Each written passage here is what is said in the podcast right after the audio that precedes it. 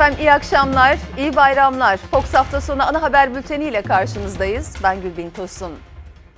Her yıl 2 kez milyonlar bayram namazında buluşurdu. Ancak bu sene koronavirüs nedeniyle bayram namazı kılınamadı camilerde. Sadece Ankara'da Ahmet Hamdi Akseki Camii'nde temsili bayram namazı kılındı. Diyanet İşleri Başkanı Ali Erbaş, "Buruk bir bayrama uyandık" dedi hutbesinde. Siyasiler neler yaptı, ne mesajlar verdi peki? MHP lideri Devlet Bahçeli, Alparslan Türkeş'in kabrini ziyaret etti. CHP lideri Kemal Kılıçdaroğlu ise Erdoğan ve Bahçeli dışındaki liderleri telefonla arayıp bayramlarını kutladı. Salgın hastalık sebebiyle buruk bir bayram sabahına uyandık. Coşkuyla hep birlikte camilere koşup saf tutamadık. Az sayıda cemaat 1,5 metrelik sosyal mesafeli saf düzeni. İlk kez bir Ramazan bayramında kısıtlı cemaatle ve tek bir camide namaz kılındı. Bir süredir cemaatle ibadete ara vermiştik. İnşallah 29 Mayıs günü Cuma namazıyla birlikte camilerimiz kademeli olarak cemaatle ibadete açılacaktır. Koronavirüs tedbirleri nedeniyle camiler toplu namaza kapalı bir süredir. Bayram sabahında da Türkiye tarihinde bir ilk yaşandı. Bayram namazı sadece başkent Ankara'da kılındı. Ahmet Hamdi Akseki Camii'nde. Diyanet İşleri Başkanı Ali Erbaş, buruk bir bayram derken camilerin toplu namaza açılacağı 29 Mayıs tarihi için de cemaate bilgi verdi. Abdestimizi alarak camiye gelelim. Seccadelerimizi yanımızda getirelim. Maskemizi takalım. Cuma namazlarını ise risk azalıncaya kadar camilerimizin avlularında ve açık alanlarda kılacağız. Değerli dava arkadaşları, Ramazan bayramımız mübarek olsun. Milletimize hizmet için yılmayacağız, yorulmayacağız. İlçe ilçe gezeceğiz. İYİ Parti lideri Meral Akşener sosyal medyadan yayınladı bayram mesajını. MHP lideri Bahçeli ise bayram sabahında Alparslan Türkeş'in kabrindeydi. Bundan önceki yıllarda bayram namazı sonrası ülkücü gençlerin de yoğun katılımıyla yapılırdı kabir ziyareti. Sokağa çıkma yasağı nedeniyle Bahçeli bu kez yalnız geldi. Üzüntülü bir Ramazan bayramı geçiriyoruz. CHP lideri Kemal Kılıçdaroğlu da İYİ Parti, Saadet, DEVA, Gelecek Partisi, DSP ve HDP liderlerini arayarak bayramlarını kutladı. Cumhur İttifakı liderleri Erdoğan ve Bahçeli'yi aramadı Kılıçdaroğlu. AK Parti'den Meclis Grup Başkanı Naci Bostancı ile görüştü. Sağlık Bakanı Fahrettin Koca ise sosyal medyadan yayınladığı bir kliple hem bayramı kutladı hem de önümüzde bir bayram daha var diyerek normalleşme için güzel günlerin yakın olduğunun mesajını verdi. 81 ilde ilan edilen 4 günlük sokağa çıkma yasağının ikinci gününde de denetimler devam etti. 65 yaş üstüne izin verilen saatler haricinde sokaklarda bayram yoğunluğu yerine sessizlik vardı. 81 ilde 4 günlük sokağa çıkma yasağının ikinci gününde de sokaklar boş kaldı. 65 yaş üstünün izinli olduğu saatler haricinde sessizlik hakimdi. Ramazan bayramının ilk günü önceki bayramlardan çok farklı geçti. Cadde ve meydanlarda da yoğunluktan eser yoktu. Koronavirüs salgını nedeniyle sokağa çıkma kısıtlaması önce 31 ille başladı. Ardından normalleşme adımlarıyla birlikte 15 ile kadar düştü. Ancak Ramazan bayramı için tedbirler en üst seviyeye çekildi. Türkiye'nin tüm illerine 96 saat sokağa çıkma yasağı getirildi. Arife akşamı da hız kesmeyen denetimlerde iftardan sonra mahalleli polise çay ikram etti. Hayırlı nöbetler. Aleykümselam. Sağ olun. Sağ olun. Teşekkür ederiz. Gün ağardığında ise istenmeyen görüntüler kaydedildi. İstanbul'da bir kamyonetin arkasında 10'dan fazla kişi böyle görüntülendi. Aralarında çocuklar da vardı. Sosyal mesafe kuralı bir yana hiçbir emniyetleri yoktu. Böyle anlar yaşanmasın, izni olmayanlar trafiğe çıkmasın diye denetimler de arttırıldı. 81 ilde devam eden sokağa çıkma yasağında denetimler de sıkı bir şekilde sürüyor. Araçlar durduruluyor ve belgeleri kontrol ediliyor. Belgesi olanlar yollarına devam ederken çıkış izni olmayanlara ceza kesiliyor.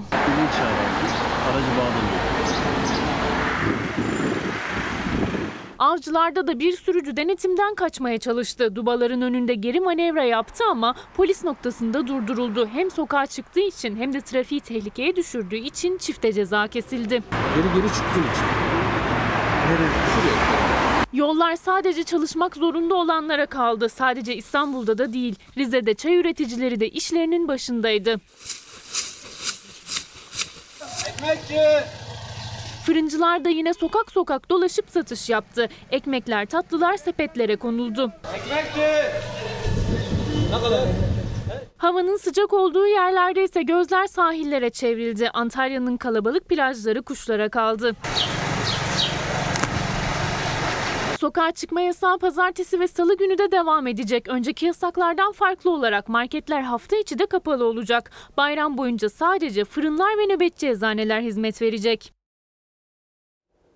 Bayramın en buruk geçtiği adresler şüphesiz şehitliklerdi. Sokağa çıkma yasağından kabir ziyareti için muaf tutulan şehit yakınlarının acısı ilk günkü kadar tazeydi. Şu kabirde olup bulunan bütün şehitlerimiz yakınlarına sabır, ihsan eyle Allah'ım. Nerede şehit olmuştu oğlum? Nakçizire'de 2009 yılında şehit oldu. O günden beri biz de işte onun gibi şehit olduk biz de. O orada nöbet tutuyordu. Şimdi biz burada nöbet tutuyoruz. 2 aydır gelemiyorum, aklım burada ama ne yapayım yavrum? Yapılacak bir şey yok. Kimi biricik oğlunun, kimi de kahraman babasının kabrine koştu. Ramazan bayramının ilk günü şehitliklerde özlem ve gurur bir aradaydı. Sokağa çıkma yasağından muaftı şehit aileleri. Maske takarak, sosyal mesafeye dikkat ederek açtılar ellerini. Vatan toprağına emanet ettikleri şehitleri için dua ettiler. Bir nebze olsun daha böyle bir ferahlıyoruz. Onların yanında olmak sanki onlarla olmak gibi bir şey oluyor. Yıllar geçse de acıları hep içimizde. Kaç yıl oldu? 25 sene oldu ama yani her an bugünkü gibi. 13 sene olacak 9 Aralık'ta. Biz yaşıyor muyuz, yaşamıyor muyuz bilmiyoruz. Bayram sabahlarının hiç kuşkusuz en hüzünlü noktaları şehitlikler. Şehit aileleri kendilerine verilen özel izinle şehitliklere koştu. Yavrularıyla hasret giderdi. Mezarları başında dua etti. Ateş düştüğü yeri yakıyor. Yani kim ne derse desin. Hiç sönmedi yüreklerindeki ateş şehit ailelerinin. Bayram onlar için yine buruk, yine gözyaşlarıyla başladı. Salgın nedeniyle 81 ilde uygulanan sokağa çıkma yasağında onlar özel izinliydi. Erkenden geldiler şehitliklere. Onlardan biri de oğlunu 12 yıl önce Şırnak'ta terörle mücadelede şehit veren Elmas Damgacı'ydı. Piyade Ertuğran Damgacı, Cizre'de terör örgütü PKK'nın hain saldırısında şehit düşmüştü. Annesi kabrindeki fotoğrafına biricik oğlunun özlemiyle dokundu. İzin verdiler, Allah razı olsun, biz de geldik. Oğlumuzla bayramımızı kutluyoruz. Hem gurur verici hem çok üzücü, bir tane tek oğlumdu.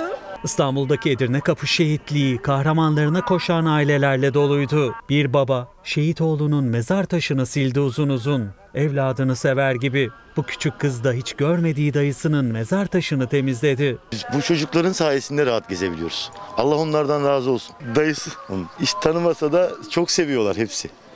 Biz minnettarız onlara. Şişir alın.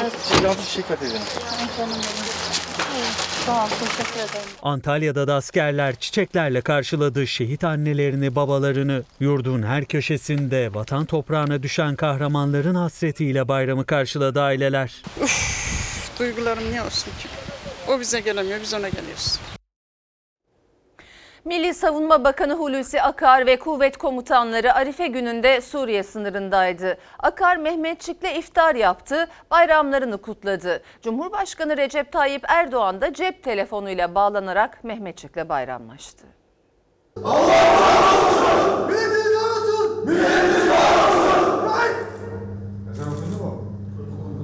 Afiyet olsun.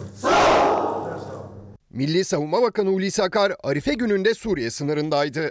Akar ve kuvvet komutanları komandolarla iftar yaptı, bayramlarını kutladı. Silahlı kuvvetlerimiz bir bütün halinde, bir tarafta Covid'le mücadele ediyor, virüsle, diğer tarafta teröristle. Ramazan'ın son iftarında Mehmetçik'le aynı karavanaya kaşık salladı Akar ve komutanlar. Sosyal mesafeli iftarın ardından birliklerde inceleme ve denetim yapıldı. Sınır ötesi faaliyetlerin yürütüldüğü harekat merkezinden verdi mesajını Milli Savunma Bakanı. Bize verilen görevleri başarmak mecburiyetindeyiz. Kim için? Vatan için, kim için? Millet için. Akar video konferans yöntemiyle operasyonlarda görevli birlik komutanlarıyla görüştü. Terörle mücadeledeki kararlılığı vurguladı. Vatan ve millet uğruna seve seve can vermeye Hazırım komutanım. Sağ ol. Şu anda Türk Silahlı Kuvvetleri'nde İdlib'deki faaliyetleri siz biliyorsunuz. Yan tarafta Zeytin Dalı'nda, onun hemen yanında bu tarafta Barış Pınarı'nda, öte Pençerekat bölgelerinde faaliyetler yoğun bir şekilde devam ediyor.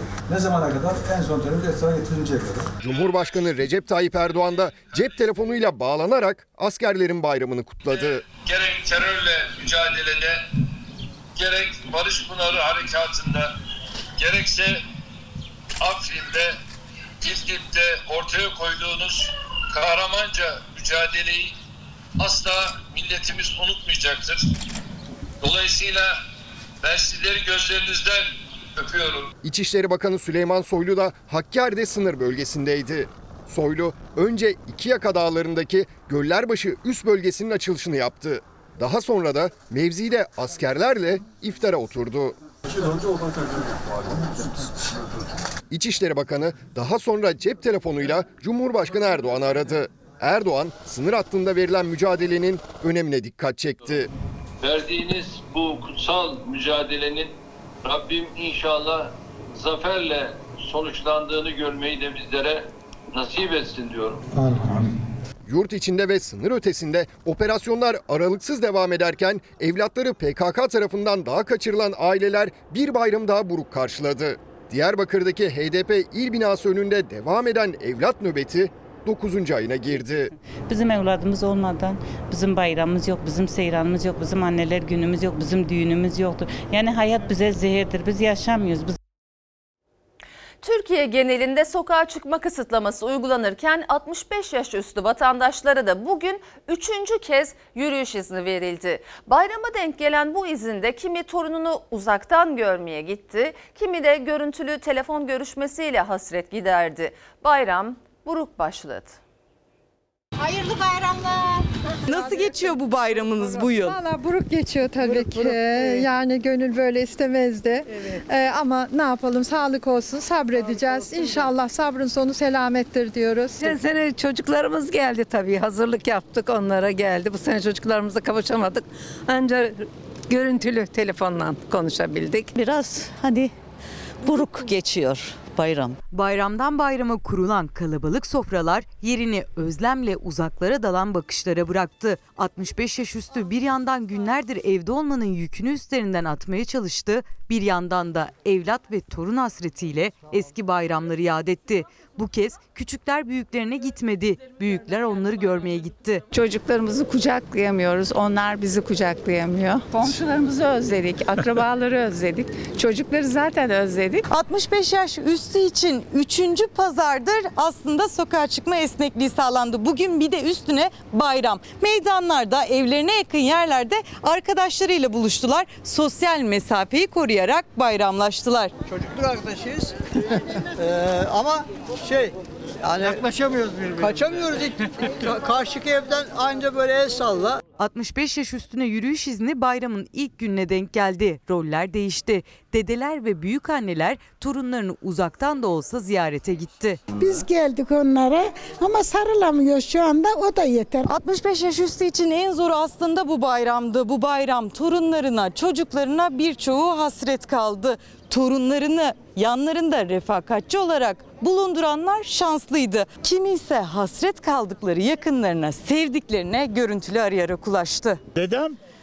Eli badem. Ay baksana çok tatlılar. Bu sene uzak mı oldu dedeyi? Babaanneyi göremediniz mi? Evet, göremedik. Öteki de çok bilmişti bak. Eda neredesin Eda? Siz de sarılabilseydik daha iyi. Harçlık var mıydı bu sene, verecek miydiniz? Verecektim ama şimdi harçlıklardan yırttık işi. Ay yerim baksana bak. Bazı konuşmalar ise daha zordu. Kelimelerin boğazda düğümlendiği anlar oldu. Telefondan merhaba. Hayırlı olsun, güle güle. Bir başka bir şey yok yani, ne yapacaksınız? Özlediniz mi? Ya özlemez olur muyum? Torunumu çok seviyorum. Özledim. Şimdi ağlayacağım dur ya. Sabahleyin konuştuk yine. Ondan sonra dede nasılsın, iyi misin? İyisiniz. Onu çok seviyorum zaten, o bir tane. 5 metrekareyle git gel böyle antrenman. Bir yuvalara bir şey yaptım. Asılıp kapanıyorum böyle, asılıyorum. Sahilde gidebildiğim nereye gideceğim ya, dolaşacağım. Sahiller yine dolup taştı. 68 yaşındaki Mustafa Kara ise İstanbul Beyoğlu'nda büyük tehlike atlattı. 3 kişi Kara'yı takip etti, cüzdanını çalıp kaçtı. Gelin!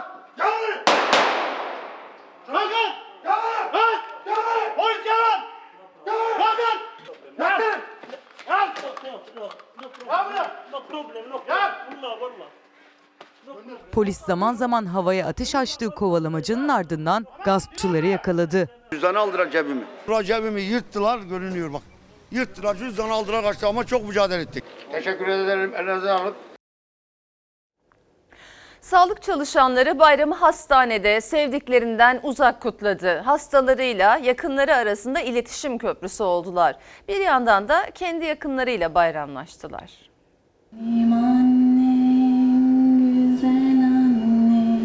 Seninle bayramlaşmak için aradık.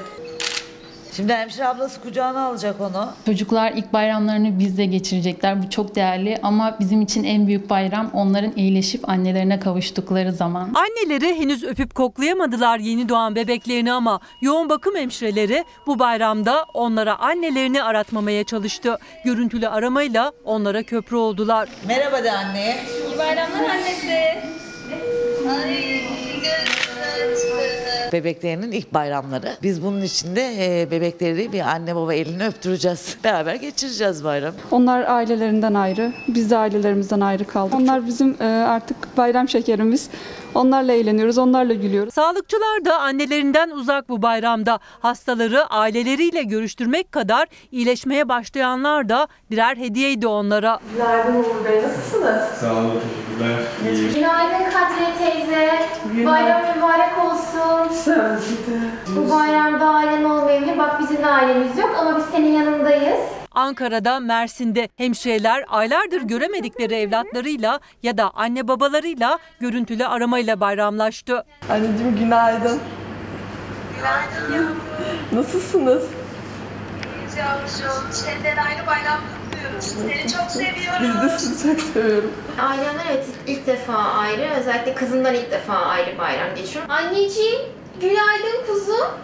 Günaydın anneciğim. Ama anneciğim, babacığım ellerinizden öpüyorum. Bayramınız mübarek olsun. Merazım, hadi sarılmayın, sarılmayın. Hayır.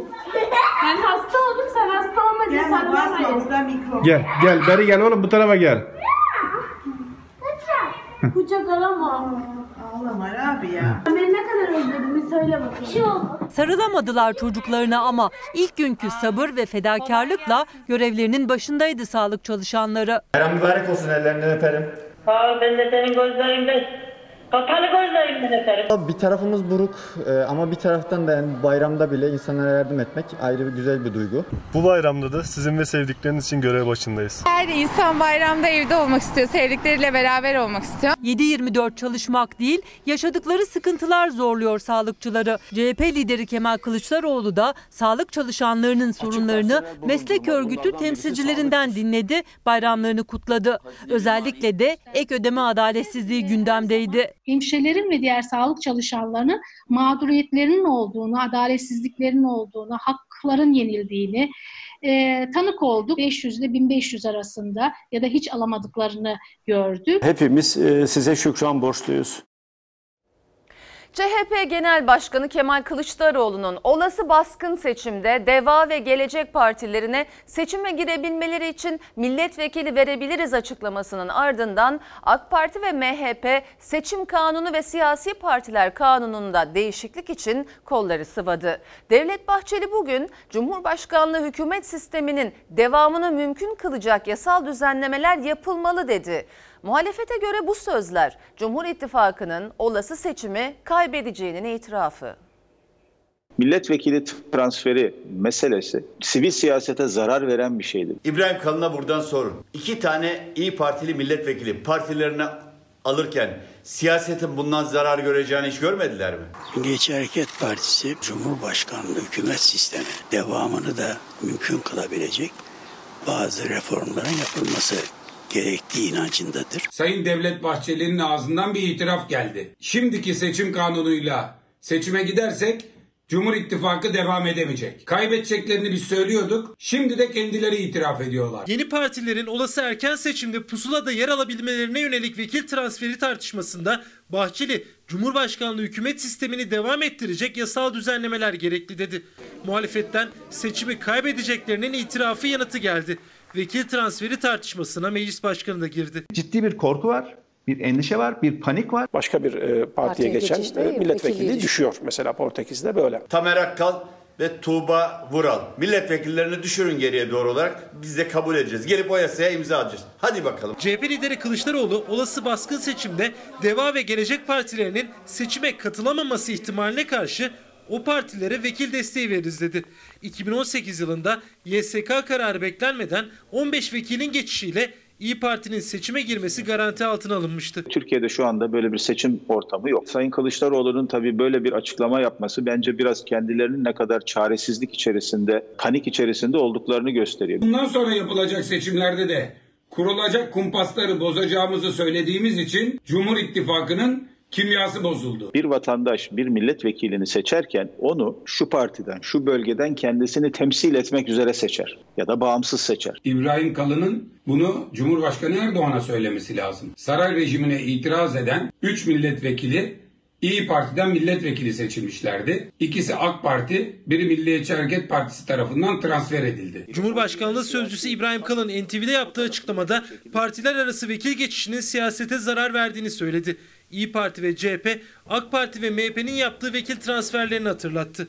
Muhalefet, siyasi partiler kanunu ve seçim kanununda yapılacak düzenlemeleri oyunun kurallarını değiştirmek olarak yorumladı. Oyunun kurallarıyla oynamaya mecburuz. Çünkü Cumhur İttifakı gitmiyor. Oyunun kurallarını yeniden değiştirmeniz bizlerin kazanmasına, hukukun kazanmasına, milletin kazanmasına engel olamayacak. Milliyetçi Hareket Partisi, siyasi partiler kanunu gözden geçirilmesi için bugünkü Cumhur İttifakı çerçevesinde hükümetin önereceği tekliflere tam destek verecektir. İktidar erken seçim yok diyor.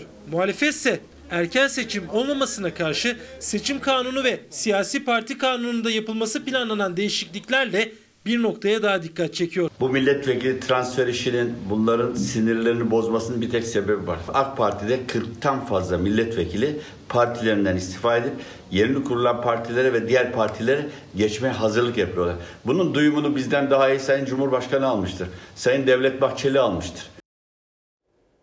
Sayın seyirciler, tüm Amiral Cihat Yaycı'nın Deniz Kuvvetleri Komutanlığı Kurmay Başkanlığı'ndan alınıp Genelkurmay emrine verilmesiyle başlayan ve istifası ile ilgili sürece dair iktidar kanadından ilk açıklama geldi. Cumhurbaşkanlığı sözcüsü İbrahim Kalın konuştu. Kalın, bir askerin göreve gelmesi kadar görevden alınması da normal dedi.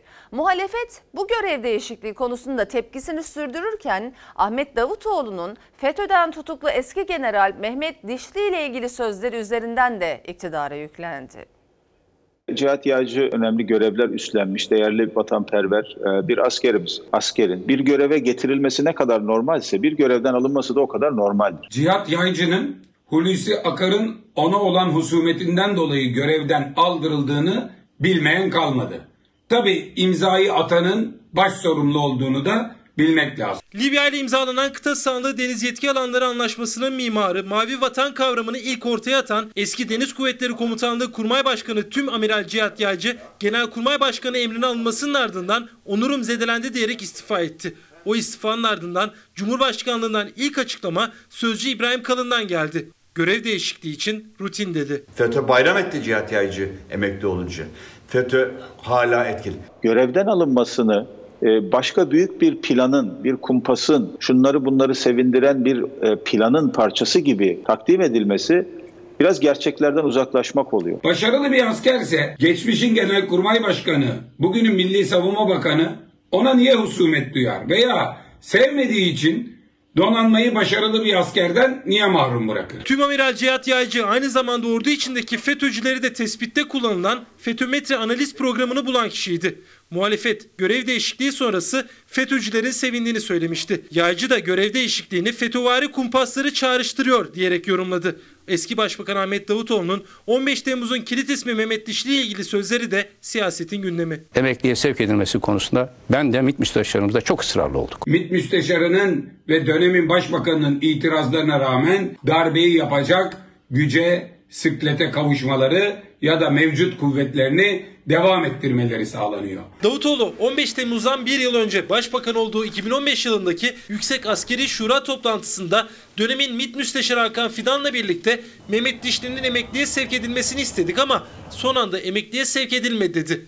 Bir yıl sonra Mehmet Dişli 15 Temmuz'u yöneten generaller listesinde olduğu gerekçesiyle tutuklandı.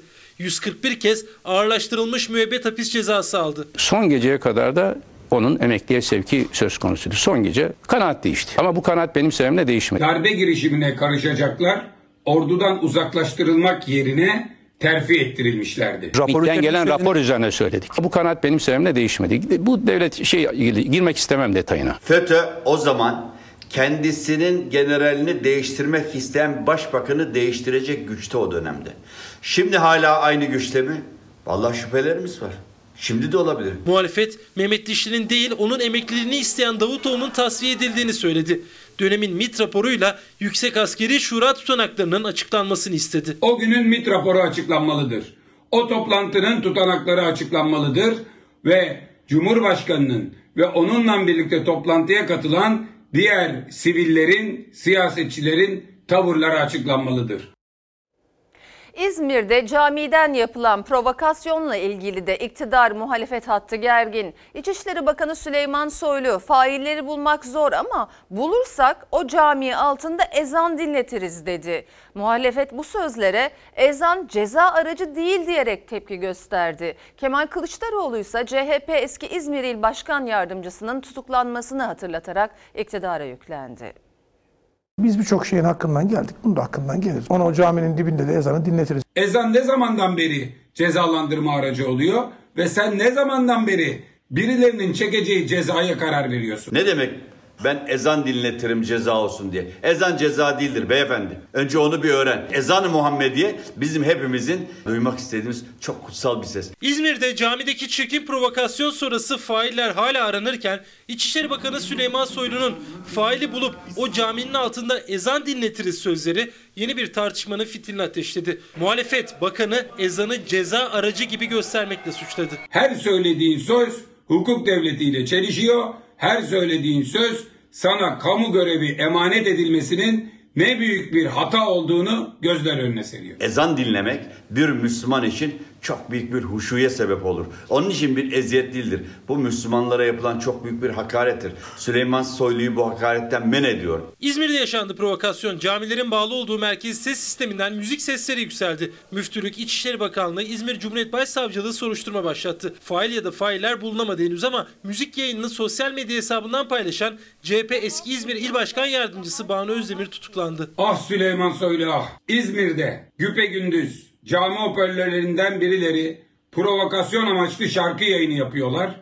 Sen İçişleri Bakanı olarak bunları yakalamak yerine bunları yapanı değil, sosyal medyada bunu paylaşanın yakalayıp içeri attırıyorsun. İzmir'de camilerin hoparlörlerine sızan alçaklar saygısızca yayınlar yaparken o ildeki CHP yöneticileri zevkten dört köşe. Ya siz camilerde koltuklar koyup seçimler döneminde kalkıp orada propagandalar yaptınız. Siyasi miting yaptınız caminin içinde. Domralar çaldırdınız. Bu konuda herkes tepkisini ortaya koydu. Bu çok memnuniyet verici. Cumhurbaşkanı Erdoğan İzmir'de yaşananlar için CHP dört köşe ifadesini kullandı ama Cumhurbaşkanlığı Sözcüsü İbrahim Kalın cami provokasyonuna herkesin ortak tepki yükselttiğini söyledi.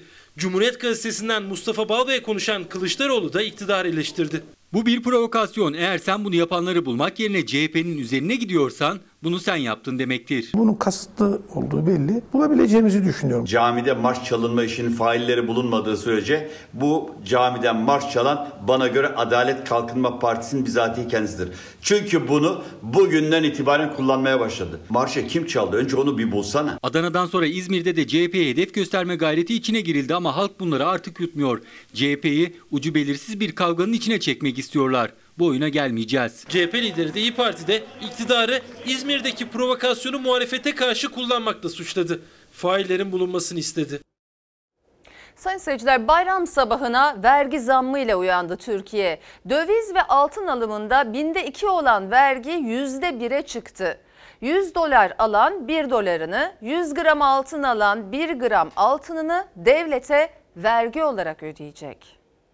Bayram heyecanıyla güne başladık ama resmi gazetede açıklanan vergileri görünce biraz da şaşırdık. Çünkü döviz ve altın alımlarında bundan sonra %1 oranda vergi uygulanacağını öğrendik. Daha önce dövizde %2 oranında vergi uygulanıyordu.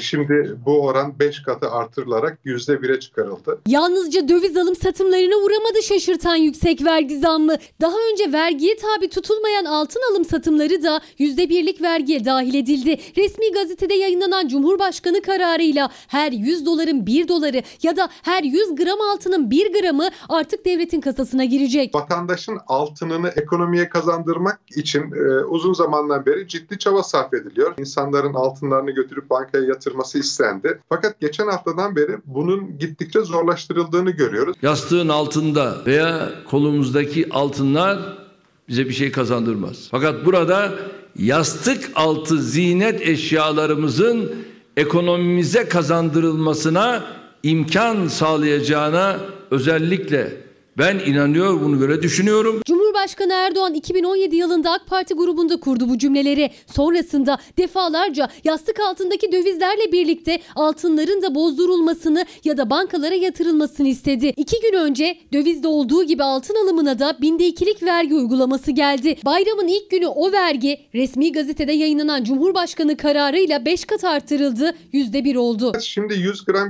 olarak uygulanıyor. İleride 100 gramın altında alımlarda da vergi uygulaması gelebilir. Çünkü döviz işlemlerinde bu yapıldı biliyorsunuz. 100 gram altın alan bir kişi 1 gram tutarında vergi ödeyecek devlete. 100 dolar alan da 1 dolar. Türkiye'de ortalama günde 500 milyon dolar civarında bir döviz işlemi yapıldığını biliyorum. Bu da yaklaşık günlük 5 milyon dolar civarında bir vergi kazancı demektir maliye için. Aylık baktığınızda da 150 milyon dolar oldukça yüksek bir vergiden bahsediyoruz. Ekonomist Profesör Doktor Yalçın Karatepe, döviz ve altın alımında %1'lik vergi uygulamasının yastık altı uygulamasına kısıtlama anlamı taşıdığını söyledi. Vergi artırımının vatandaşı döviz ve altın yatırımından vazgeçirmeyeceğinin altını çizdi. Türk lirasına güveni yeniden hissetmediğiniz sürece insanlar altın ya da dövizi %1 vergisini ödeyerek de almaya devam edeceklerdir. Şu anda vergiden kaçınmak için TL'de kalsa kazanacağı faiz oranını enflasyonla birlikte düşündüğümüz zaman reel anlamda zaten zarara uğruyor vatandaş.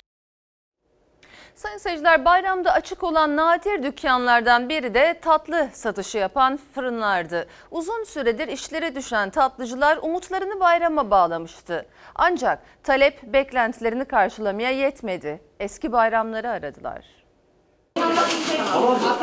Baba mesleği bizim.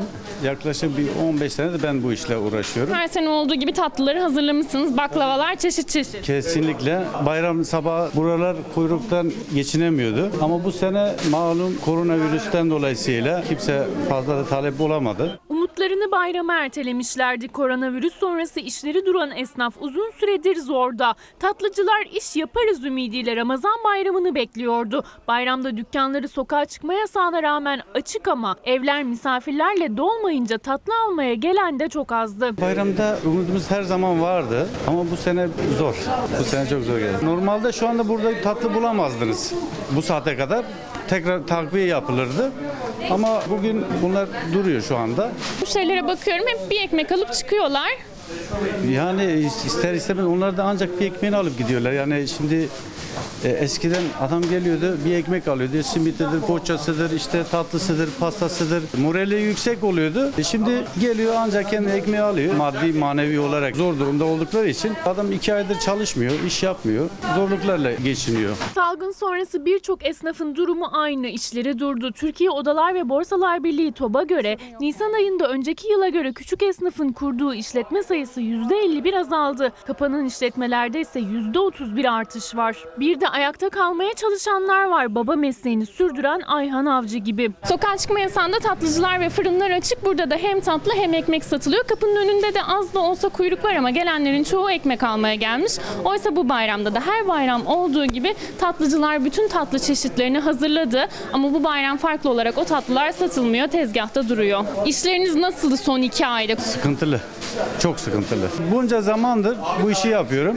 Bu kadar zorluklar hiç görmedik. 15 yıldır aynı yerde İstanbul Bakırköy'de tatlı satıyor Ayhan Avcı. Mart ayından bu yana sadece paket servise izin verildiği için dükkanına gelen azdı. İşleri düştü ama masrafları arttı. Kullandığı malzemeler zamlandı. Artan hijyen tedbirleri yeni gider kalemi oldu. Disiplinli bir şekilde, hijyen bir şekilde imalat etmeye gayret gösteriyoruz. Ama verdiğimiz emekler bazen yetersiz geliyor. Fıstığın kilosu ciddi bir şekilde arttı. Fıstık aldığımız 100 lira, şu an 200 lira, 250 lira civarında. Siz %50 zam yapabildiniz mi baklavaya? Yok canım, nerede yapabiliriz? 150 yapsa beni burada bırakmazlar ya. Ona rağmen de yine de insanlarımız şey yapamıyor. Yani o alım gücü pek... Bayram günü de tepsi tepsi hazırlanan baklavalar, kadayıflar olduğu gibi kaldı. Çünkü sokağa çıkmak yasak. Misafir de gitmeyince hiçbir eve tatlı tercih edilmedi. Ayhan Avcı 30 kişinin ekmek teknesi olan bu tatlıcı dükkanını ayakta tutmak için direniyor. Bakalım, gidebileceğimiz kadar gideceğiz. Ondan sonra da duruma bakacağız. Nasıl yol alacağız? Elimizde geldiği kadarıyla mücadelemizi iyi vermeye çalışıyoruz. İstanbul İstatistik Ofisi'nin araştırmasına göre dar gelirliler ayın sonunu borçla getirmeye çalışıyor. Bankaların yanı sıra akrabalara, arkadaşlara borçlananlar da var. Rakamlara dökecek olursak her 100 kişiden 34'ü birden fazla yere borçlu. Kızı çalışıyor. Hala açamıyor. Kızı çalışıyor. Bir kişi çalışıyor, kaç kişi geçiniyor bir maaş? İşte İstanbul'da dar gelirlinin çıkmazı, gelir gidere yetişmiyor, borç katlanıyor. İstanbul İstatistik Ofisi de ayda 2500 liradan az para giren haneleri araştırdı. Kredi kartı borcu birikenlerin oranı %57. Her 100 kişiden 34'ü de birden fazla yere borçlu. Ne borcunuz var? Kredi borcu. Tık tık boğaz, tık tık yağlı. Yağlı bir şey geçmiyor boğazdan. Eve kimse bir şey alamıyor. Biz hep senin yanına yaklaşamıyoruz. İstanbul Büyükşehir Belediyesi'nin istatistik ofisi yaptı araştırmayı. Dar gelirlilerin %90'ında tek kişi çalışıyor evde. Tek maaşla geçinemeyen aileler önce kredi kartına başvuruyor, sonra borç katlanıyor. İstediğiniz kadar ödeyin, mutlaka yine kredi kartı borcunuz var, yine kredi kartı borcunuz var. Ne kadar kredi kartı borcunuz var? Hemen hemen 5 milyar var. Kredi kartı borcum 4,5-5 milyon var. Görünen o ki İstanbul'un yoksulluk tablosu ağır. Kredi kartları artık tamamen borca dönüyor. Üstelik sadece kredi kartı değil, borç kanalları da giderek çoğalıyor. Bankalara ayrı, esnafa ayrı, hatta akrabalara ayrı ayrı borçlanıyor İstanbullu. Esnafa var, bakkallara var. Oradan veresi yetmeyince. Tabii akrabalar oluyorsun. Başkası vermez ki. Ama bugün istediğin zaman diyor ki adama Türk parası istiyorsun. Sana diyor döviz vereyim diyor. Bana dedim bir 1000 lira para ver. Arkadaşız dedim. Bir sene sonra sana bu parayı iade edeceğim dedim. Yapar mısın? Döviz vereyim. En çok borç bankalara, sonra ise esnafa ve akrabaya borçlanıyor dar gelirli. 10 haneden birinde de borç arkadaşa. Onlar az da olsa ertelenebiliyor ama en çok da bankaya olan borç zorluyor. Kredi kartı borcum var. Ne kadar? Çok. 2 bankaya var. Ödeyemeyince icralık olduk. Liderler bayram sohbetlerinde geçmişe döndü. Kemal Kılıçdaroğlu, Meral Akşener ve Temel Karamollaoğlu çocukluklarını ve bugünlerinin fazla bilinmeyenlerini anlattı. Bayramı şöyle hatırlıyorum. Aile önce giderdik. Annemizin, babamızın elini öperdik. Bayramlaşırdık onlarla. Sonra arkadaşlarla buluşurduk. En güzel elbiselerimizi giyip bulabildiğimiz en güzeli neyse o. Evet. Gibi. Tanımadığımız ailelere giderdik, kapısını çalardık, bayramlarını kutlardık. Onlar bize şeker verirlerdi. Para veren, harçlık veren birisi olursa onu diğer arkadaşlarımıza da söylerdik. Çocuklar yatar biraz kahvaltıya kadar, büyükler kalkar. Babam rahmetli bayram namazına giderdi. Sonra işte abim büyüdü, abim onunla beraber. Bu kez siyasetten değil, eskilerden söz ettiler. Çocukluklarını, eski bayramları anlattı liderler. Duygulandılar, bazen de tebessüm ettiler anlatırken. Bilinmeyenlerinin kapısını bayram sohbetlerinde araladılar. Yeni insanları görmek, için, gelenleri gidenleri görmek için istasyona giderdik. Yumurta sattık. Haşlanmış yumurta. Renk sarı olsun diye soğan kabuğunda kaynatırdık onları. Oh. CHP lideri Kemal Kılıçdaroğlu çocukluk yıllarını yaz tatillerinde yumurta sattığını Halk TV'de Suat Toktaş'a anlattı. Okumaya merakının çok küçük yaşta başladığını söyledi. İlkokul 1. sınıftaysa İstiklal Marşı'nın 10 kıtasını okumuş, öğretmenlerinden tebrik almıştı. Veliler gelmiş o toplantıya, rahmetli babam da o toplantıya gelmiş. Öğretmenler beni çıkardılar ve ben İstiklal Marşı'nın 10 kıtasını okudum. Bayram mıydı, başka bir şey miydi onu bilmiyorum. Çok kitap okurdum diye. Rahmetli annem kızardı. Gözlerim bozulur diye. İYİ Parti lideri Meral Akşener de yine Halk TV'de Özlem Gürses'in programında paylaştı eski zamanlarını. Kahramanım babamdı dedi. Bir gün sordum hayatın anlamı ne diye. Dedi ki babam, kızım doğarsın. Şanslıysan okursun. Şanslıysan seversin, evlenirsin. Sonra çocuğun olur, onun için yaşarsın. Oğlum doğduktan sonra onu anladım. Yani o kadar basit ki. Akşener bir sokak kedisine eşiyle birlikte baktığını anlattı. Şu anda sabit 6 kedi var. Mesela bir küçücüktü Maltepe'de, annesi ölmüş. Adına onun Duman koymuştuk, Dumuş diyorduk. O kendini köpek zannediyordu. Hiçbir kediyi bahçeye almıyordu. Sonra Dumuş'u Ankara'ya götürdüm ben. Şimdi yeniden kediler istihdam ediliyor. Saadet Partisi Genel Başkanı Temel Karamollaoğlu da memleketi Sivas Güründe geçen çocukluk bayramlarını anlattı. 13 yaşından itibaren evden çıktım. Yazları eve gelirdim. Annem her sene bizim pekmezimizi kendisi yapardı. Çuvalların içine dut doldurulur, 1 numaralı pekmezdi. Dünya yeni tip koronavirüs COVID-19'a karşı çare ararken vaka ve ölümler arttı. Salgının en çok etkilediği Brezilya'da 60 yaş altı ölüm oranları yükselişe geçti. Ramazan bayramı ise tüm dünyada koronavirüsün gölgesinde başladı.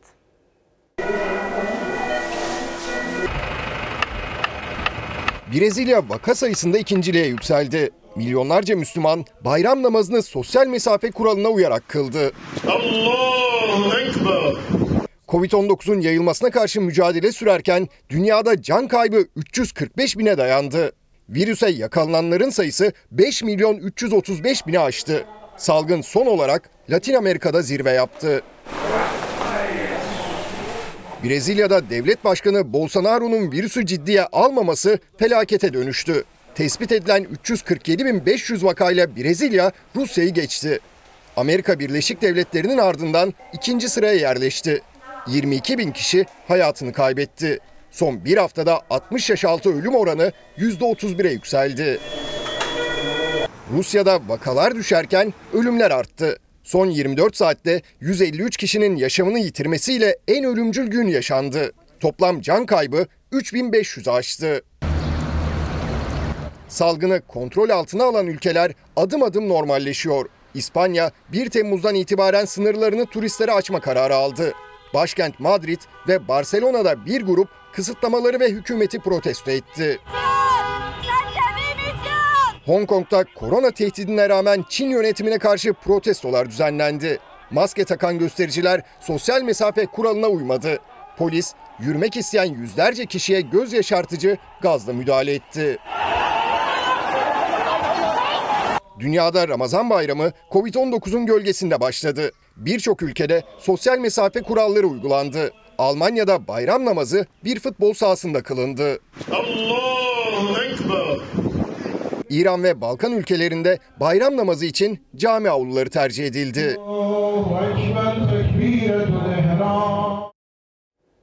Türkiye koronavirüs salgınında yavaş yavaş normalleşme adımları atıyor. AVM, berber ve kuaförlerde yasaklar sona erdi.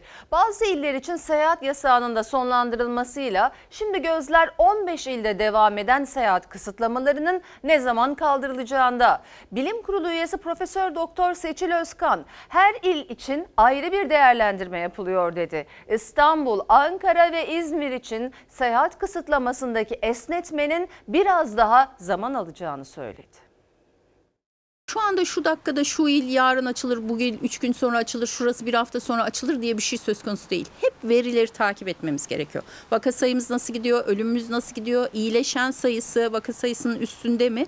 Bütün bunları takip ederek il il değerlendirmek gerekiyor. 11 Mayıs'ta yeni normale dönüşün ilk adımlarını attı Türkiye. Berberler, kuaförler, güzellik merkezleri açıldı. Seyahat kısıtlaması olan il sayısı azaltıldı. İlerleyen haftalarda yeni adımlar atılacağını söyledi Bilim Kurulu üyesi Profesör Doktor Seçil Özkan, ama değerlendirme il il yapılacak dedi. Bu yeni normalliğe geçerken vaka sayısına, ölüm sayısına bakarken nüfusu yoğun olan şehirleri de çok dikkate alacağız. Bunlar arasında Ankara, İstanbul, İzmir gibi nüfusu yoğun olan şehirlerimizde geçişler biraz daha sonra olmasını bekliyoruz. Tarih vermedi ama 3 büyük şehir Ankara, İstanbul, İzmir gibi illerde uygulanan seyahat yasağının sona ermesine yönelik adımın normalleşme takvimi içinde yakın zamanda planlanmadığının özellikle altını çizdi Bilim Kurulu üyesi Profesör Doktor Seçil Özkan. Mega kent İstanbul'a ayrı bir parantez daha açtı. Türkiye'deki olguların yaklaşık %60'ı İstanbul'da.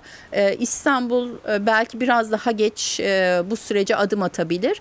Vaka sayılarını ve ölüm sayılarını inceleyerek ilerlememiz gerekiyor. Bir de tabii virüsün bulaştırıcılık katsayısı dediğimiz katsayıyı da il il takip edip Türkiye düzeyinde de bakmamız gerekiyor. Normalleşme adımlarında nüfus yoğunluğu da dikkate alınarak olası bulaşın önünü kesmeye çalışıyor uzmanlar. Çünkü her yeni temas onlarca yeni vaka demek. Öyle ki 20 gündür koronavirüs vakasının görülmediği Elazığ'da bayram nedeniyle İstanbul ve Adana'dan şehre gelen 2 kişi de virüs tespit edilince 2 apartman karantinaya alındı. Ay sonuna kadar zaten İstanbul'dayız çünkü ada programı olacak. 3 tane hastanenin açılışı olacak. 22 Mart'ta Ankara'dan İstanbul'a hareket eden ve yalnızca 3 kez çıktığı Huber Köşkü'nden tüm görüşmelerini telekonferans üzerinden gerçekleştiren Cumhurbaşkanı Erdoğan da 2,5 ay aradan sonra Ankara'ya, Beştepe'ye dönmeye hazırlanıyor. Muhtemelen Haziran'ın ilk haftası bir Ankara söz konusu olabilir. Cumhurbaşkanlığı Sözcüsü İbrahim Kalın turizm sezonunun Haziran ayında canlanmasının da beklendiğini söyledi. Önümüzdeki 10-15 günlük sürecin kısıtlamaların kapsamı açısından önemli olduğunu da vurguladı. Sayın seyirciler, şimdi araya gideceğiz ama Sağlık Bakanı Fahrettin Koca bugüne ait koronavirüs tablosunu henüz açıklamadı. Bu ara süresince açıklarsa bülten sonunda sizlerle paylaşacağız vedalaşırken. Şimdi ara. Efendim, Fox hafta sonu ana haber bültenini burada noktalıyoruz. Tekrar mutlu bayramlar diliyoruz. Fox'ta yayın Davaro isimli Türk sinemasıyla devam edecek. İyi bir akşam geçirmenizi diliyoruz. Hoşçakalın.